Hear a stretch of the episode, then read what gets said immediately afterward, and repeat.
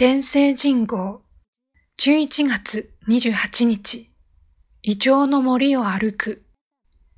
全米図書賞翻訳部門で受賞した。ユーミリさんの小説。JR 上野駅公園口の主人公は。昭和一桁生まれのカズさん。高度成長期に福島県から出稼ぎで上京した男の切ない生涯を通して社会の歪みを描く。印象的なのは秋の上野公園の風景である。園内で寝起きする主人公はこの時期日銭稼ぎに銀杏を拾う。四季など忘れて暮らしているのに光の死者のようなイチョウの紅葉には心を奪われる。読み終えて久々に上野を歩いた。イチョウの見頃はまさにこれから。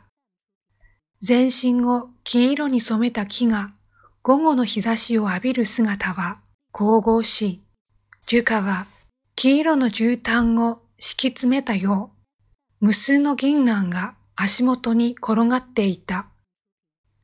見上げるばかりの大木によってよく見ると、柄には割れた跡や鱗がある、いわゆる戦災期だろう。大戦末期に空襲を受けたか、あるいは母神の昔に浴びた放火の跡か。かつてこの一帯を治療とした寛永寺に訪ねてみると、江戸時代には防火林としてイチョウが植えられたという。ユーサの小説が描き出すのは、真面目一筋ながら長男と妻に先立たれ、気力を失う男の悲哀である。自分の努力だけではどうにもならないコロナ禍の今読むと、息苦しいほどの現実味がある。妻子否定、イチョウのもみじ仰ぐかな。過去勢来世にこの妻子なく、高野君彦。イチョウには樹齢1200年と伝えられる長命な木もある。